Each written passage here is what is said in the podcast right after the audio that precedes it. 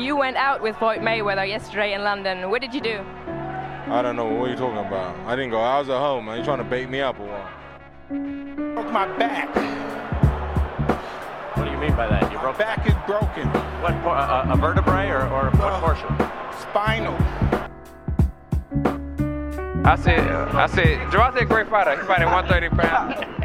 No, he said he'll beat my what? You'll beat my what? He's a great fighter. He fight 130. I think he'll beat Lomachenko. Oh, I came at the perfect oh, time. goddamn time. At the perfect goddamn time. So, You already know. I'm just trying to figure out how You doing your shit at 160 with? You starting to say all these big words. I'm, I'm starting to take it as disrespect. So, what we love about boxing, above all else, is it gives you before and after moments. Now, I know people say, oh, he's about to be an after timer. No, not necessarily. It gives you before and after moments. And what I mean by that is a fight can be even. So, let's take Froch versus Groves 1 and 2. You know, George was ahead. First fight, he gets stopped. Second fight, he gets stopped all history will remember is George Groves got stopped against Carl Froch. And now we just go, George was never as good as Carl. Which is patently not true. Because round after round across both fights, we saw that George is every bit the equal of Carl Froch. As two fighting men, they are the equal of each other. But it was two moments, two instants, less than half a second each, that came to define those two men's careers as fighting men. And it's a reminder that they're never as bad as you think they are, and they're never as good as you think they are. And sometimes you've got to apply that, that degree of moderation to what you see in the ring. So there'll be a lot of people saying Luke Campbell was never that good. He always thought he was overrated. What had he really done? And I'll tell you that Ryan Garcia's the truth. He's a real deal. A star is born, and all this sort of stuff, right? We we quickly swing to the extremes on either side without really looking at it, going, hmm, I don't think it's that much between the guys. Across the top 10 in any division, I don't think it's that great, but boxing's punctuated by such powerful moments of savagery. And in some instances, that that moment is so definitive. So, Froch Groves too, that knockout was so definitive that we ascribe greater value to it historically than in the fight, because ultimately, whether George had been counted out from a shot to the body or shot to the head is irrelevant. A loss is a loss. But in the public's eyes, we saw what we saw, and it was spectacular. Now, the reason I say this is Luke Campbell's a good boxer. Luke Campbell is a good boxer. He was a good amateur, an experienced amateur, pretty long career as an amateur, and then he managed to transition that into being a pro, which not many people did. Tom Stalker definitely didn't manage to do that. A lot of Cubans never managed to do that. Mike Perez never managed to do that. Rigondeaux kind of struggled. Odlanier Solis struggled. A lot of guys struggled. Even the kid that beat Shakur Stevenson, uh, Robeisy Ramirez, he struggled. But Campbell didn't struggle. He stuck to his guns, he stuck to what worked for him, and he did it. And he got to a pretty good level. Campbell, someone said he's a top 10 lightweight, you wouldn't argue with that. So then I look at this fight and I say, it was punctuated not even by, just by one, one lack of not even lack, one moment of judgment that just didn't happen. He he lapsed. He Luke Campbell wasn't necessarily switched on, and Ryan Garcia was, and that's what defined it. Because if those two guys fought, it's a six four or a seven three to Garcia Myers. I think Campbell is a lot better than people will give him credit for after the fight, and I think Garcia still has a fair bit to prove which is strange seeing as I'm saying Luke Campbell's quite good. But I think the difference is Luke Campbell has a very tight lane in which he operates. And anything outside of that lane, he tends to fall apart. Whereas you can fight other guys like a Linares or a Lomachenko that have other ways to do things. You can fight a guy like Gervonta Davis who has other ways to do things. And that might cause Ryan Garcia more problems. Even if their core style itself may not be as good as Luke Campbell's their variety can cause you all kinds of problems. So as I'm tracking the build up, my heart's telling me Campbell, you know, Campbell deserves a run at a world title. He deserves to to have this final run of his career. My head's telling me this Garcia kid's got something about him where he's made a lot of things look easy that weren't supposed to look easy. And you have to respect that. Someone so young doing it easily like this, you have to respect it. The same way we did when Devin Haney was coming up and he had that little bit of a buzz. But the big difference between the two is this Garcia seems to stop them more decisively than Haney does. And as boxing fans, that's what we like. That doesn't necessarily mean that Garcia is better than Haney. He just gives us boxing fans what we want a lot more often. But one of the things that did sadden me in the build up was a lot of people were urging Luke to be conservative against the younger, less experienced Ryan Garcia, which I never understand. Like when you're when you're facing someone and the odds are seemingly stacked against you, sometimes you almost have to step outside who you naturally are. And sometimes you've got to be that lion in the beginning of a fight. And I was surprised that no one was really talking tactically in those terms because Ryan had never shown us to be a defensive genius, nor had he ever shown us that he has an amazing chin. In fact, his chin was always there to be hit. And so, why the supposed experts weren't talking about that? And they, they did what st- British pundits and commentators do generally get him into the second half of the fight. And they genuinely believe that these professional athletes from other countries aren't as fit as Brits, which I don't understand. Like, we're not notorious for stamina based sports. Like Mo Farah, okay, but Mo Farah wasn't born here. Like generally, British boxers don't have amazing stamina. It's not. It's not. I'm not talking out of turn here. Their stamina is par for the course for everyone else involved in boxing who gets up and goes running. We don't have altitude here. They do in America. And it's this ignorance. And boxing fans buy into this. Oh, because Macklin said it, it must have some credibility to it. Until you stop and go, well, hold on. It, what you mean these American professionals aren't fit? Why aren't they fit? This guy's from California. It's not that far from Texas. Like Campbell's coming to America. Is he going to be fit enough? Can he cope with the changing conditions? No one ever talks about that because it's that that the idea that British boxers are superior in stamina because we're definitely not superior in skills or experience or education. So they're talking in these terms, and my instincts are Luke Campbell's a southpaw. He's an Olympic gold medalist. He's got all the experience. He can have a couple of rounds of just sticking it on Ryan Garcia, put a forearm in his face, you know, hit him in the forearms, hit him in the arms, hit him in the breastbone, make it really uncomfortable for that kid and make him earn that victory. Don't try and box him. Don't try and get into a shootout with this guy. Why? He's got youth, energy, reflex. He's got all of those tools over you that you once had over other people, Luke Campbell.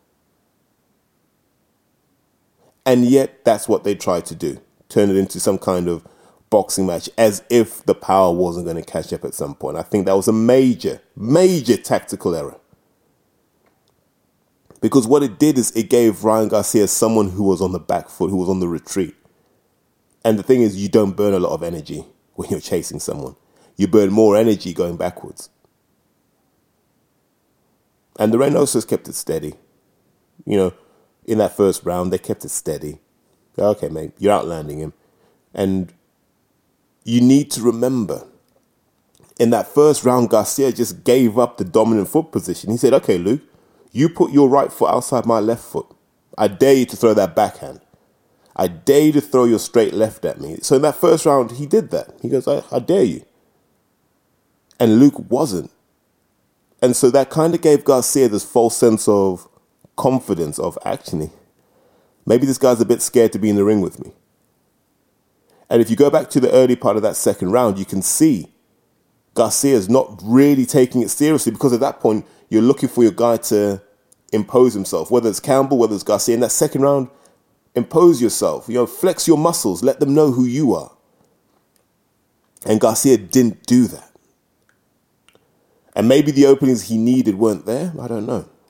Maybe Campbell was a little bit more defensively responsible than, than maybe we're going to give him credit for. Maybe. But he never imposed himself. So I'm around and a bit into this fight and I'm watching it. I'm like, God, Garcia holds his chin really, really high. And not only that, he just goes back and forth in straight lines. I'm thinking, Luke Campbell must know this. Luke Campbell must know he can land that straight left at will.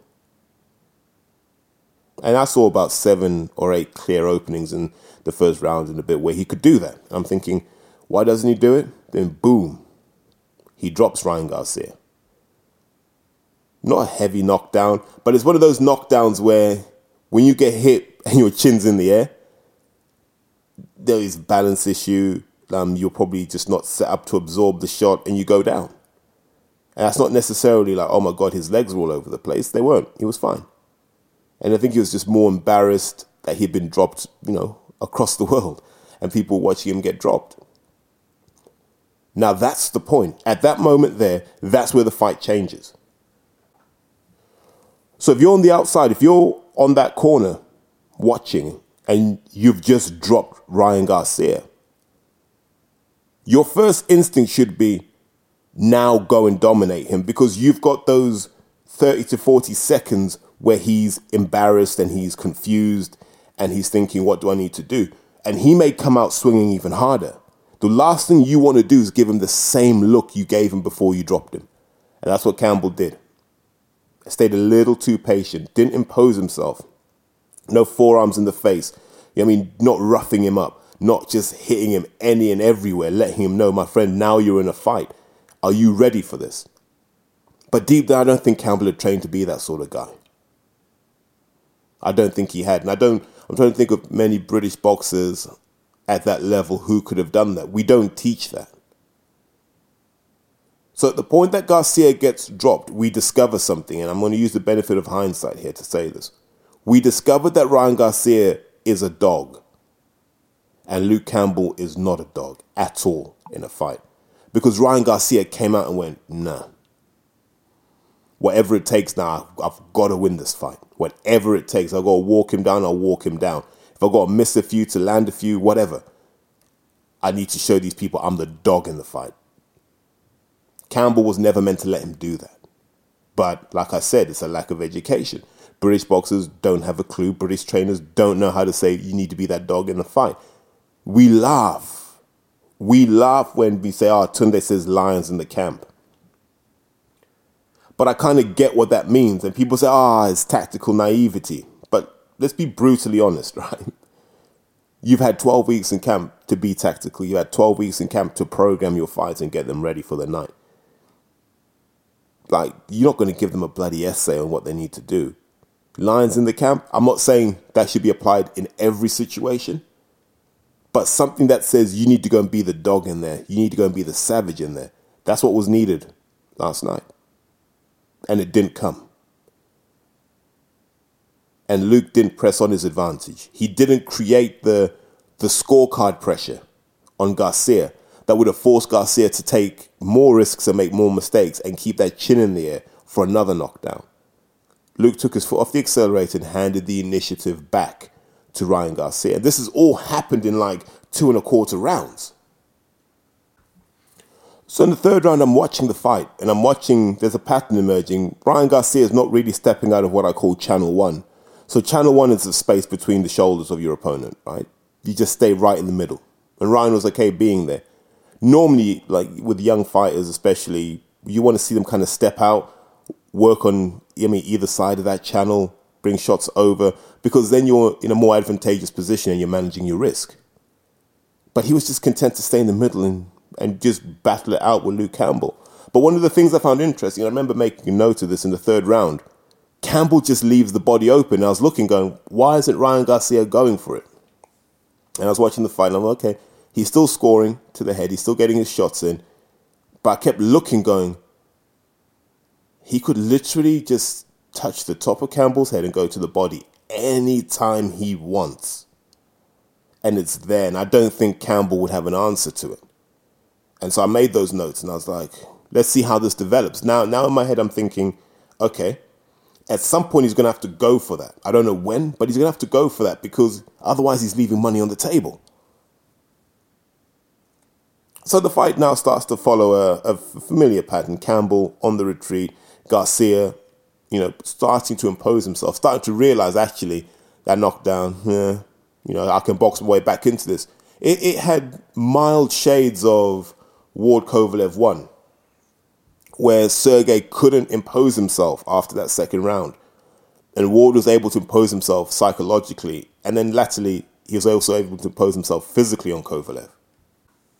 But coming back to the fight, the fight's still compelling because Campbell's doing these little things like keeping his lead hand above Garcia so Garcia can't get a jab off. You know, Campbell's nullified that. What he's done is Campbell's approach, seemingly from what I can see, was I'm going to have the the high lead hand so you can't jab me, and then I'm going to guard up. So I'm going to have literally have my fingers on my temples, but shoot my elbows forward. Because normally you have your elbows by your ribs and your fingers by your temples, but he shot his his elbows out. And that stopped the left hook. That would stop all forms of check hook. So he had nullified what he thought the danger punches were. So clearly that's what they'd prepared for. These are the danger punches that are going to come. Just make sure you're protected against them.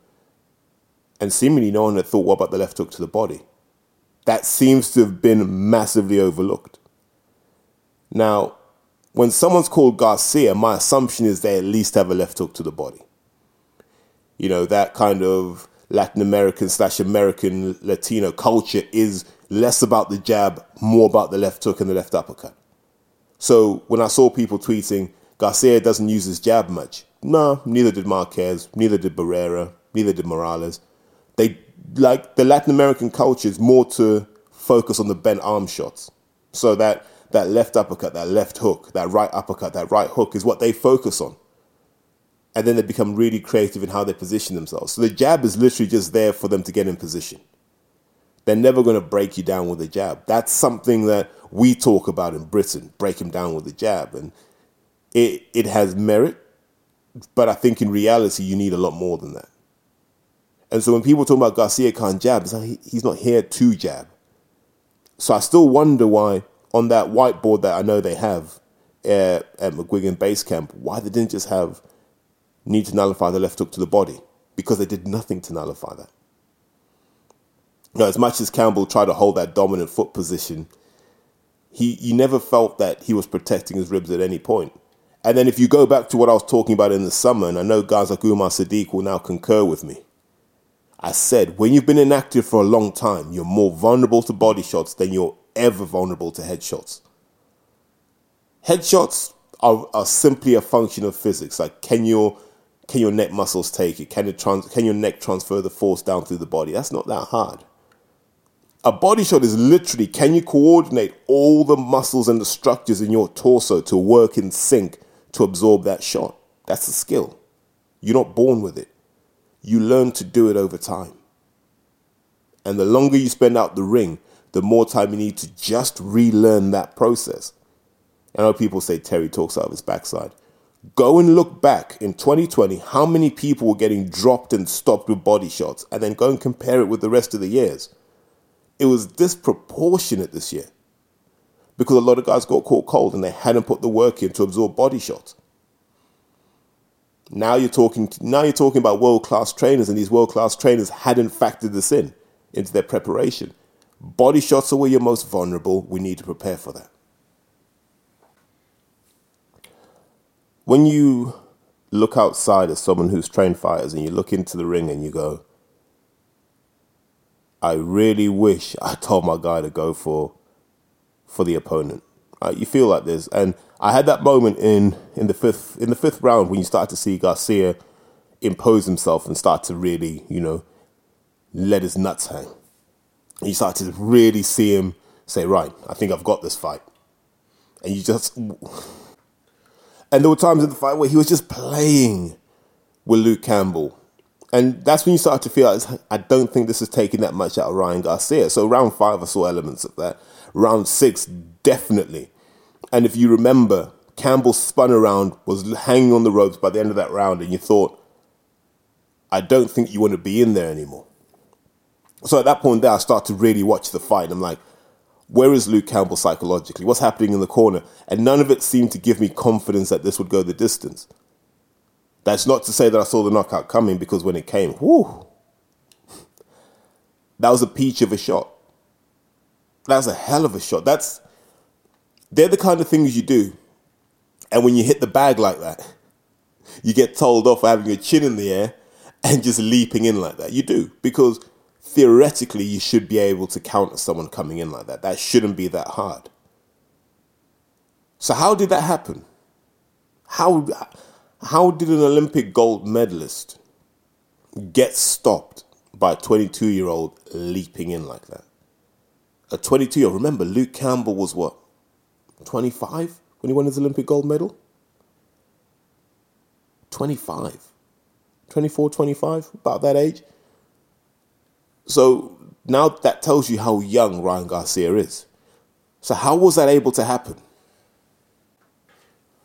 Now, ordinarily, I just refer to the guy that I look to for boxing knowledge, Chris Lloyd, the, the man who seemingly did everything in boxing, the man who introduced Angel Fernandez to Joshua, introduced Angel Fernandez to Isaac Chamberlain, the man who seemingly introduced boxing gloves into bouts, the man who seemingly sold every ticket for Joshua Klitschko. I mean, the man who predicted Bitcoin would get past $20,000. Chris Lloyd is a man who knows everything. Well, he's not really. He's just one of these sad guys who's still trying to steal a living out of boxing. Probably still has a star now profile. We seem to have a lot of failed actors and TV presenters in our ranks in boxing. So he's probably, I mean, like Tebet, he's probably still got his star now profile available for voice work, hand work, whatever. But Basically, so he he tweets something which I found utterly ridiculous, and he said, "I'm going to paraphrase. I can't read it. It says along the lines of, you know, Canelo feints low, goes high. Ryan Garcia feinted high and went low." And it sounds plausible if you if you have two brain cells, right, and nothing more rattling around in your head. You're like, "Oh yeah, I can see that. I can see that." But I went back and watched it just to go, no, no, no, no. I didn't see any of that. So I went back and I watched I watched the sequence and I watched it frame, literally watched it frame by frame. And he didn't do anything. All he did is what I mentioned earlier in the episode. He just left the body alone. So he's built up this psychology in the fight. He's built up this rhythm, this expectation in Luke Campbell that the body shots aren't coming. Ryan Garcia is simply a headhunter. He's done that. It's. Uh, as a friend of mine said, the art of good burglary is knowing that you don't do it when you discover it. You don't exploit the weakness when you discover it. And to illustrate the point, it's like this if you leave your patio door unlocked, and I know this, I don't need to break it on the first day. I don't need to break it on the 20th day. Yeah, because all of this time you're building confidence that either nobody knows or no one's going to do anything about it. So I can bide my time and I'll let you buy the Mercedes S63 AMG and I'll let you buy the 85 inch TV. I will let you do all of this stuff. And then when I'm ready, I'll come in, open that patio door, take what I need, and I'm gone. And you'll wake up the next day going, How the hell did that happen? And that's what Ryan Garcia did. He stayed in that central channel, stayed there, parked himself there, and said, Right, we'll have a fight here. I'm going to try and take you out to the head. Campbell said, Nah, not today. We know what you're going to do. We're prepared for that. So Garcia's like, I'm going to keep doing it because you're going to give me some openings. I'm going to keep scoring points. Okay, cool. So that's the pattern throughout the fight. If you watch back, rounds five and six, Campbell starts to slow down, especially in round six, and he looks demoralized. Round six is when Campbell finally realizes he's going to have to dog this out. Round six is when he realizes he's going to have to dog this out to the end. When he should have been that dog from round two onwards. So he's just wasted four rounds, come to the same realization most boxing fans knew. Now, that puts him in a very dangerous position because his tank's not as full as it was in the second round.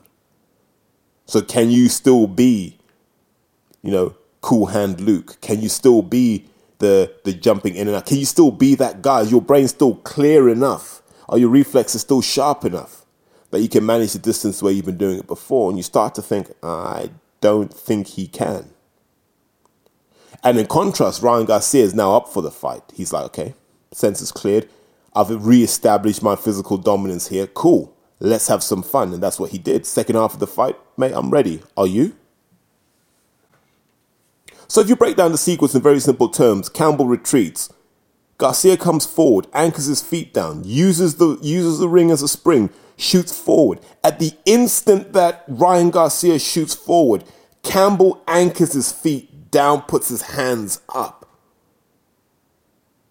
exposing the rib cage, and there goes Garcia. Boom. No feint was required. And the reason no feint was required is Ryan Garcia hadn't really used the jab. And secondly, more importantly, it would have been a waste of time and energy to feint to the head when the body was always there. He knew he just had to get there. That's all he had to do.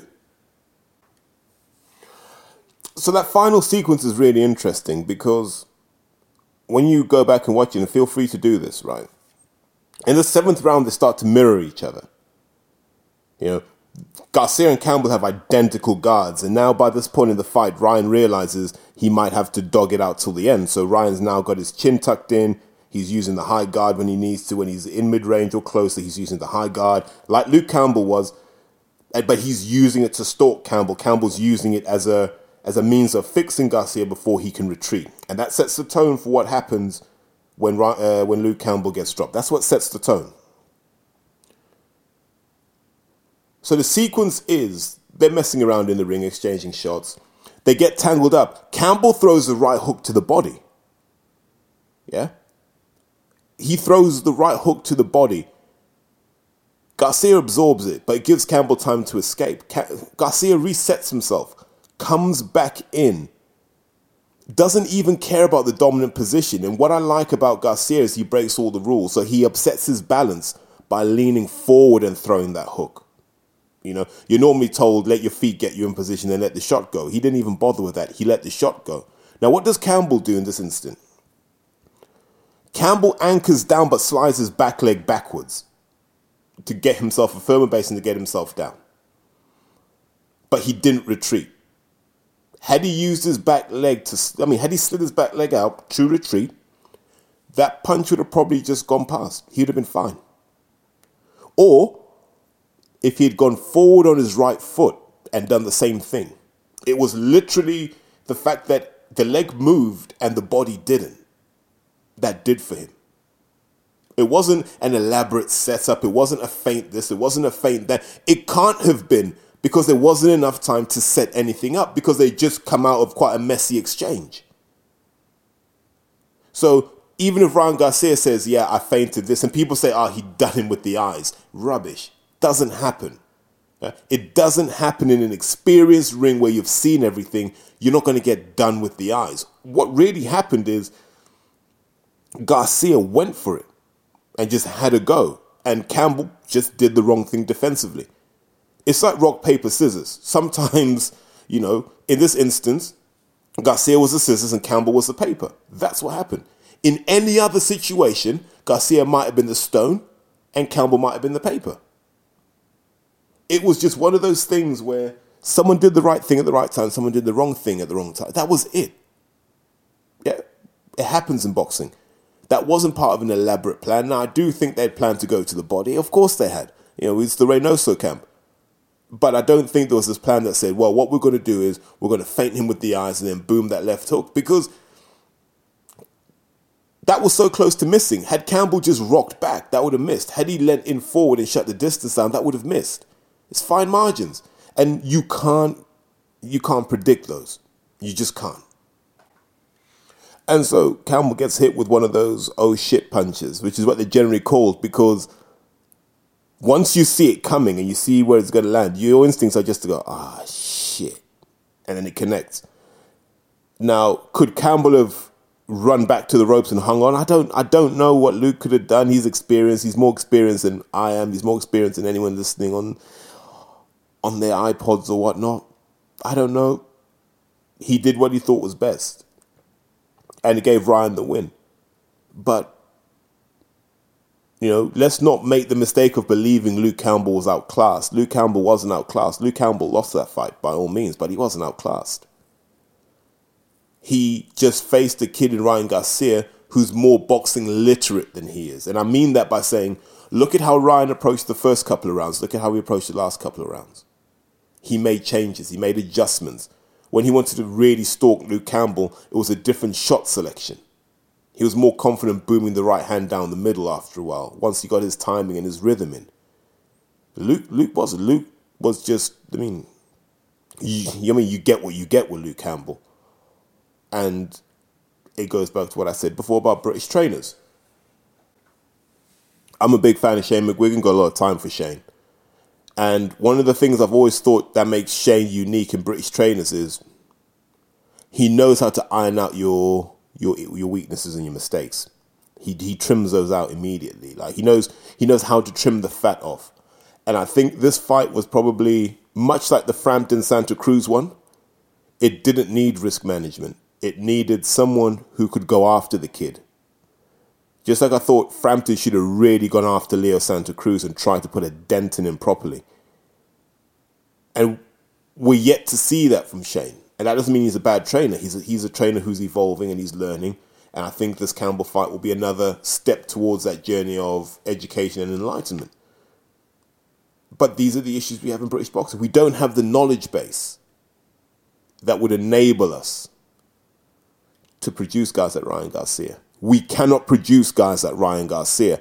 And if we produced a guy like Ryan Garcia, he'd never get signed because what will they call him? Ah, he's an Instagram boxer. Isn't that what Danny Connor called him? YouTuber. But look at what he's just done. And that's the British boxing doesn't respect anyone that's not from either East London or Southeast London and whose granddad wasn't in the war. They don't respect you. And they definitely don't respect you if you've got a personality, if you've got something to say. They don't. And I don't know why. Because when you get famous, they then get they get annoyed that you don't have a personality. Oh, go on, put yourself out there, son. Go on, put yourself out there.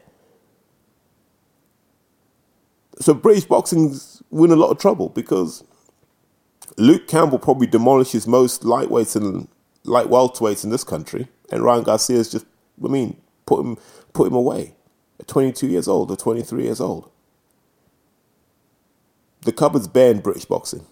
I, I don't want to hear this. Oh, we got Joe Cordina. I haven't seen Joe Cordina for what a year, over a year. Josh Kelly. We haven't seen Josh Kelly in 2020. And to be fair, if he beats Avanesyan, fair play. But I don't see how he beats Avanesyan. I don't. I think Avanesyan has more in his locker. So I, I, I, I don't think it's a foregone conclusion that he'd win against Avanesyan. Then we look at all these other guys like Fowler and Buatsi. We, we're not seeing the, the Ryan Garcia levels of experience and expertise. And, you know, we need to see that pretty damn quick. They've all been pros for about the same amount of time. I think Ryan turned pro at 18 once he didn't make the Olympic squad. So what's everyone's excuse? He's put himself out there, no one else has. And now he's got that opportunity. Now he's in the big leagues where where he's able to say, I can fight Tank, although I think that's a nightmare fight for him because Gervonta Davis will do everything that Campbell didn't. And so I think Ryan Garcia would find out more about himself in that fight. I think the Devin Haney fight, I think Garcia's got the edge because Haney hasn't looked that impressive for a number of years now. And he hasn't had his career defining fight yet. We're waiting for that. He keeps calling out people he doesn't deserve. Instead of fighting someone that he should he should be able to fight a guy like Robert Easter Jr. and show us if he's if he's got the goods at that level. But he's not calling those guys out because like everyone else he's looking to cash out. And then you've got Teofimo Lopez, who I think everyone should stay away from because he's the realest of the real deals in that group. And he's proven it. So Ryan Garcia's in that category. But De La Hoya's already playing the he's already playing that silly game. And th- here's my frustration already. He's playing the little childish games of saying Ryan Garcia doesn't need these guys. They need Ryan Garcia. No, I don't think they do. Teofimo Lopez pretty much has all the belts. He doesn't need anybody. So how are you gonna how are you gonna get a title shot if you don't talk to him? Now it's it's ridiculous. But I did enjoy the fact that Oscar De La Hoya and Bernard Hopkins literally looked like they just come back from a brothel. Like just came back late, only just caught the knockout, and they were just happy, man. And De La Hoya looked at Hopkins like, Have I got any coke in my nostrils? And I think B Hop was like, nah, nah, nah, nah. But you ain't got a mask on. So it's crazy. It's it's it was an enjoyable night. Um, I'm not as sold on the DAZN setup. I think it's a bit rinky dink. It's it feels cheap. It feels tacky. It feels like it's a digital stream. Like you know the old school like Netscape, and it was just pixelating and it was buffering and it was doing all the things it shouldn't be doing. And I wonder if they have capacity issues when it comes to stuff like this, and they just can't service the demand. But it didn't. It, it the coverage didn't impress me. Um, I felt it was overblown. I felt they had too many people. They had too many people we didn't even know. I was surprised Chris Lloyd wasn't there trying to beg for work. You know, handing out um, PDFs of his Star Now profile. Embarrassing. There's just too many people, and it made me grateful for what we have with Sky because at least with Sky, it's relatable to us. That American stuff just felt horrible. I, I don't think DAZN will work in the UK. I don't. I, if I was them, I'd just say, look, just give it to Sky, or I'd buy up the Sky operation because they just felt completely unfamiliar to to myself and a lot of people. But now, look, there's just a quick summary. I thought I'd just get this out today, and then I can go off and do some exercise and loosen up because I'm in an absolute state. But as always, thanks to everyone for for the engagement and the conversations. And I, you know, I do really appreciate it. You know, we've managed to to aggregate a good bunch of human beings here, and I think we've we've cast out the trolls and the the malcontents. I mean, and they can go and hang out with Chris Lloyd, I guess. All right, guys, take care. And have a great day. Bye.